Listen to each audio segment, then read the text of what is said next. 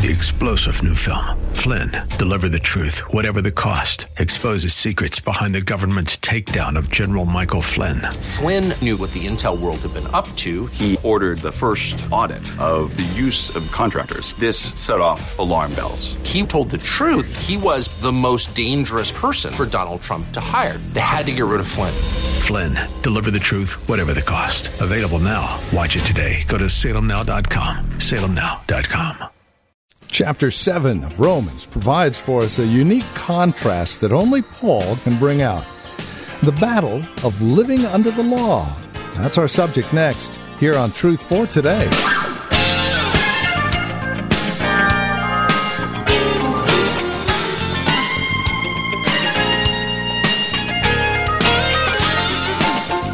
Oh, wretched man that I am, who will deliver me from this body of death?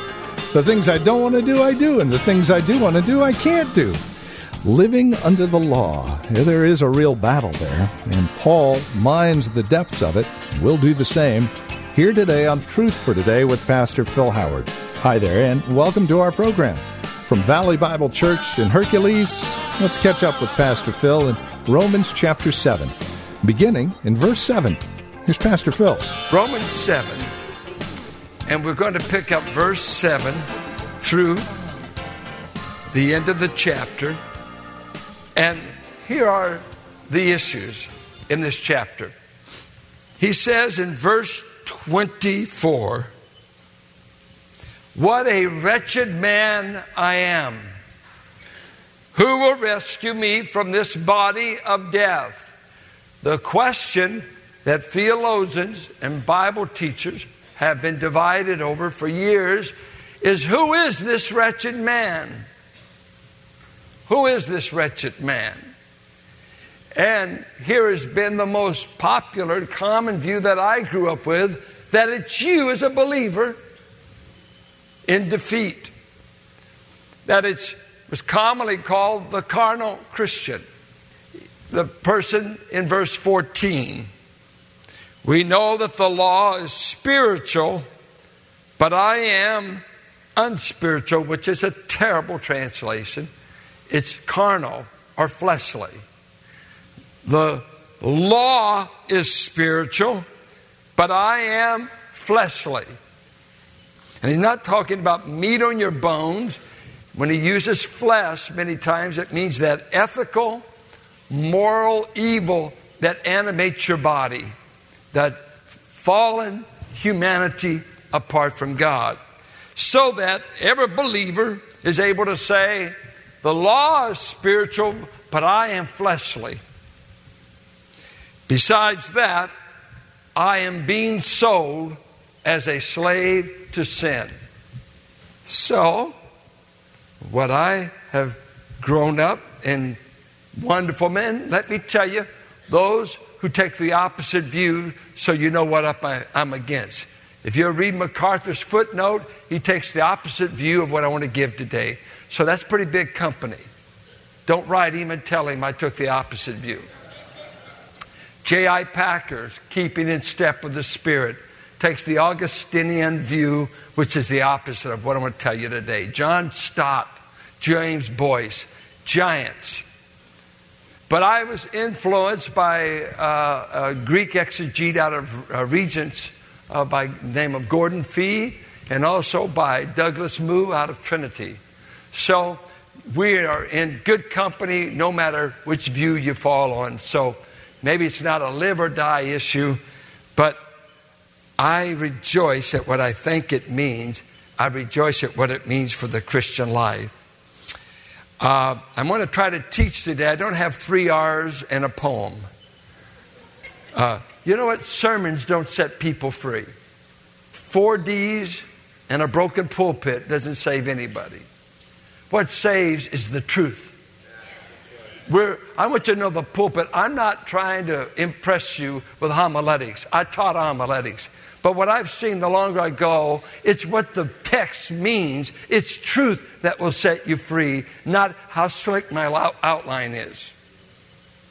It's what it means. And that's the hard mental work. I've preached long enough. I could reach into my four cabinets at home and get some worn out, rusty outline. But I dared to study this again, and guess what? God pulled a surprise on me. He said, I'm going to change you totally in what you think it means. That, that, that's weird. In your 60s, you're supposed to be infallible. I'm having struggle with my wife. Pray for her. I have not convinced her nor God. Uh, but as she gets sanctified, her eyes will get clearer.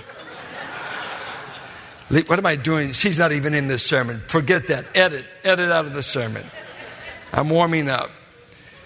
Look at what he says. He's been talking in chapters 5, and he tells us what justified saints got. They got all these blessings. Chapter 5, 12, we are not seen in Adam, we're seen in Christ. Chapter 6 says, we've been identified with Christ, we died to sin in our substitute. We've been raised to newness of life. Uh, we're no longer slaves of sin. We're no longer under the law. Did he not say that? Well, if you, if you know what the chapter means, you know. If you just rush to a dinner, you don't. But if you got it, if you listen to any of this preaching and teaching, you know that Romans 6 says we have been joined with Christ. We're no longer slaves to sin. Did he not say that? Read the chapter this afternoon and see if he does. Then he starts 7, 1 through 6, to explain 614 and 615. We're under grace, not under law. What does that mean? Chapter 7. And he starts in, and he tells this marriage illustration. He applies it that we're no longer joined to the law, but we have died with Christ. We're free. Now, he's going to begin in verses 7 through verse 25 to give you an autobiographical description of what it was like for he, as a devout Jew, and I take the I in this chapter, to not just be Paul alone, but Paul in community with Israel, who lived under the law. So the I struggle of Paul was the struggle of every devout Jew who lived under the law. They lived under the law. They could delight in the law. But he's going to show you the personal frustration he had and what all who lived under the law had. Watch what he says. The first thing is 7 through 13. The law, God took something good to show that I'm bad. God took something good to show us that we're bad. Watch what he did. What shall we say then? Is the law sin? Why would he raise that question? Because his accusers, the Judaizer says, You're making the law evil. You teach grace is to free from the law, so the law must be evil. That's what you say, Paul. And he said that in Romans 3 8. We're accused of teaching license and the law is bad. Is it bad? Certainly not. Indeed, I would not have known what sin was except through the law. And that word for know here is probably, I would not have experienced what sin was had not there been a law that forbid it and gave it boundaries I came to experientially know my sin by the instrument of a righteous law. For I would not have known what coveting really was if the law had not said, Do not covet. But sin, that is the sin principle in me, seizing the opportunity afforded by the commandment, produced in me every kind of covetous desire. For apart from the law, sin is dead. And he uses this word dead like it's inactive, it's lying dormant, it's like a dead man. But when the law came, the commandment, sin sprang to life and I died. I found that the very commandment that was intended to bring life actually brought death. For sin, seizing the opportunity afforded by the commandment, deceived me, and through the commandment put me to death. So then, the law is holy because its author is holy, God. And the it's righteous and good. Question Did that which is good then become death to me? By no means. But in order that sin might be recognized as sin, it produced death in me through what was good, so that through the commandment, sin might become utterly sinful. The law of God, the righteous legislation of God, the righteous expectations of God. What, what a result. Did you know what Israel said the first time they heard the law? We will do all that the Lord our God has commanded. Exodus 19. Bring it on. Bring it on. We will keep everything He's commanded. No big deal. Bring it on, Moses. Yippee! We've got the 15 steps of how to be a unique nation and live under a theocracy. All we needed was divine legislation, and it, we've got it made now. We didn't have this set of laws down in Egypt, but now we've got the divine rules for how to live for God in everything from hygiene to keeping the Sabbath to what we can eat. Bring it on! Bring it on! And by the time God inscribed with his finger on the tablets, and Moses goes down in Exodus 33 and 34, and he brings the tablets to them, he says, What is this noise that I hear, Joshua? It sounds like somebody's having a party, and they get down there.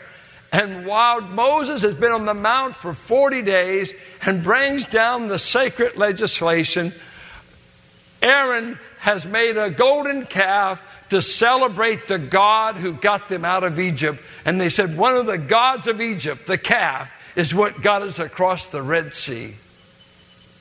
And so when they read the law, 3,000 people were slain who were in that idolatry and in, in that uh, sexual orgy before this God and were the very reading of the law for the first time, they were slain. And so they would be forever. Under the law, what did it do? It's good, it's righteous and holy. And I love what Paul, this devout Jew, said. I got through all nine of the Ten Commandments, and guess which one slew me?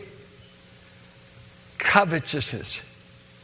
And covetousness was the rabbinic one that they said represented all of the law.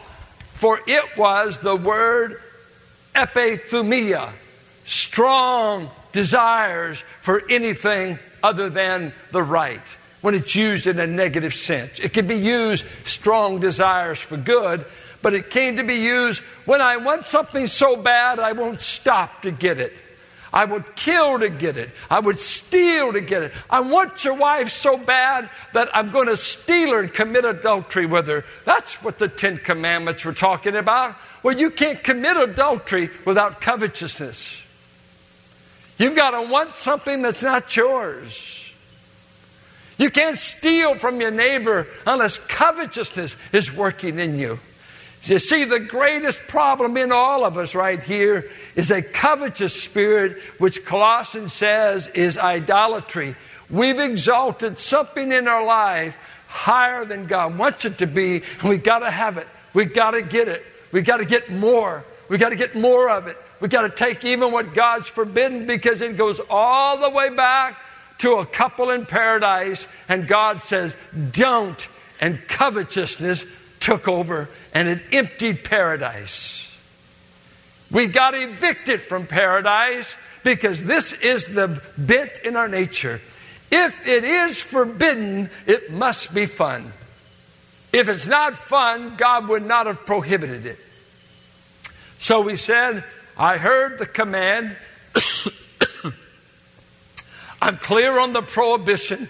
I don't lack knowledge, but I've got something in this nature excuse me, there's something in this nature of mine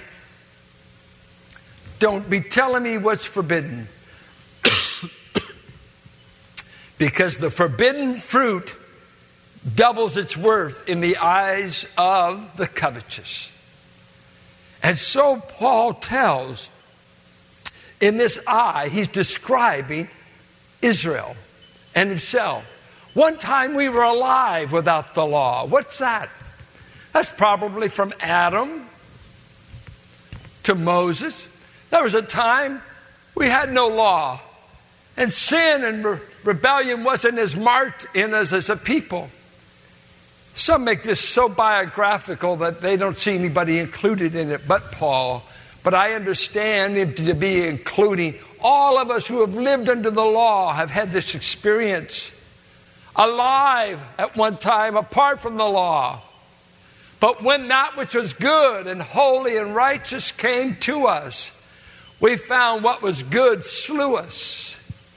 What was righteous proved us to be bad.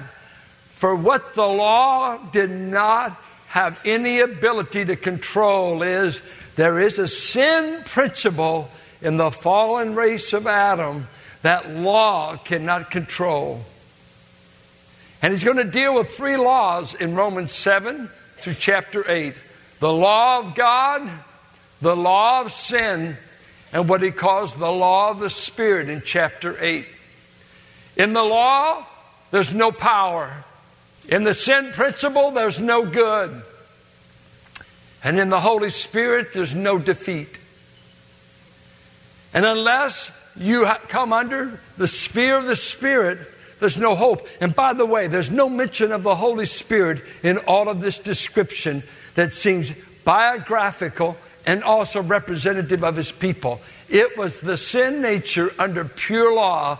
What will happen? It will just seize the opportunity to thrust us to the ground, the most moralistic one of us, and prove you are a sinner. For the law was never intended to save, it was intended to reveal how bad we really are in a light of our righteous standard. Galatians said it was to be a schoolmaster that led us to a Savior. You need a Savior, for the law proves you've broken it over and over again. The law, McGee used to say, was like a mirror. It could show you the dirt on your face, but it wasn't the soap to get it off. You need some soap. It can reveal what's wrong with you, but it didn't have the answer until it pointed the way to Messiah. Then we pick up verse 14. He says something in the midst of this struggle and this seeming defeat of what's going on in him. He said, We know that the law is spiritual. Now, that's quite a statement because he just said it showed us to be criminals. But there's nothing wrong with the law. His critics said, You said something's wrong with the law. Nothing's wrong with the law. It's the people living under it that something's wrong with. Right? The speed limit isn't bad. It's those who don't pay any attention to it. Right? Nothing wrong with the law. It's there for our protection, it's there for the general good of all. And he said, lawless men need law to bring them under control. 1 Timothy 1 the law was made for the lawless. Abiding good citizens don't need the law, but crooks do. We've got to have boundaries. But now he makes this conclusion the law is spiritual. Now let's take this in the view that this is describing the Christian life. If this is describing the Christian life, we would then say but I am fleshly, sold as a slave under the bondage of sin. Look at verse 17 in chapter 6. But thanks be to God that though you used to be slaves to sin, is that in your Bible? You used to be slaves to sin. When was the used to? Before you got saved? I think that's accurate. Before you were saved, you were seen as a slave to sin. But then you wholeheartedly believed the form of teaching to which you were entrusted, primarily the gospel. You have been set free from sin, and you've become slaves to righteousness. Verse 20 When you were slaves to sin, past tense, you were free from the control of righteousness. Verse 22 But now that you have been set free from sin, how can we run over and read verse 14 as though that's us? Now, it's one or the other. Because this spiritual, fleshly contrast that he's making is severe. He's not saying you're acting fleshly. No, you are a slave to the flesh. Now, he's going to say in Romans 8 5 through 8 that if you walk in the flesh, you're about to eternally perish. Not talking about discipline for the believer. If you are in the realm of the flesh, you're in the realm of eternal damnation. There's only two spheres. You're either walking in the spirit or and are a spirit person, or you walk in the realm of the flesh. And there ain't no middle ground. And that's the weakness of those who've bought all this carnal stuff that says, I'm in a third category that I get to do a little bit of both, but I'm neither one. No, no, you're in one sphere or the other, according to Romans. You're in the spirit or you're in the flesh as to your position. Now, we're told in Romans 6 act like you're in the spirit, act like you're joined to Christ. You've got to obediently carry out your position in your walk. But I don't believe verse 14 describes the Christian. I am not a slave to sin, for that has ended in my union with Christ. Objectively, I'm working it out in my daily life, but I have a freed status before God. So, what does he do? He says, being this kind of a man, a fleshly man who is not spiritual, a man that is a slave to sin, let me tell you the psychological battle that I went through living under the law and what all of Israel experienced living under the law. And here we go. Now, I think why this is so commonly treated for Christians is we all have had those tug of war struggles with sin. We do struggle with sin. We all know that. And it's going to say here this battle between desiring and doing. I mean, we have that battle all the time, don't we? I mean, I'm sitting there, I said, man, I sure would like to have a cup of coffee. I hope she comes through the front room at this time. I don't like desire, I like the doing. And if she's really prayed up and spiritual, she'll sense my need. Well, let me tell you, the longer you're in a marriage, you better get some doing too. Just desiring is not enough. Desiring's got to be matched with doing. And so it's going to show you this whole I desire. Don't you see people that go through this life? I really desire to be great, but I just can't get out of bed in the morning. Well, isn't that a wonderful desire? You lazy outfit, you. I desire. Desire is not enough, it's the doing. And so he's going to describe a guy that he desires to be godly, but he doesn't. And he's just a psychological warfare going on because the law of God brings out in the sinner another law, the law of sin. And the two of them in the room together, you will be thrown to the mat every time without obedience and in defeat lie on the mat. Understanding who we are before God and what God requires, and how God makes that requirement possible through His own Son. All found here in the book of Romans as we continue our verse by verse survey of this amazing book here on Truth for Today. As we close out our program today, we would invite you to contact us. Let us know how the broadcast has encouraged you, has ministered to your walk and relationship with Christ. Now, there are a couple of ways that you can contact us. By phone, obviously the easiest, 855 833 9864. Again, simply call 855 833 9864. You can also write to us at 1511 M Sycamore Avenue, Suite 278, Hercules, California. 94547 is the zip code. Now, the easiest way to get in touch with us would be through our website, truthfortodayradio.org. Now, as you stop by, you'll be able to drop us an email, but then take advantage of the many resource materials we have available. Again, there at truthfortodayradio.org. You'll also be able to find out more about Valley Bible Church here in Hercules, who we are, what we believe, worship times, directions, and the like. Again, truthfortodayradio.org, or again, simply call 855 833 9864. Would you also bear in mind this radio broadcast is available through listener support? As you link arms with us financially, we are able to continue the ministry here on this radio station. So please consider that as you contact us. And then come back and join us next time for another broadcast of Truth for Today with Pastor Phil Howard.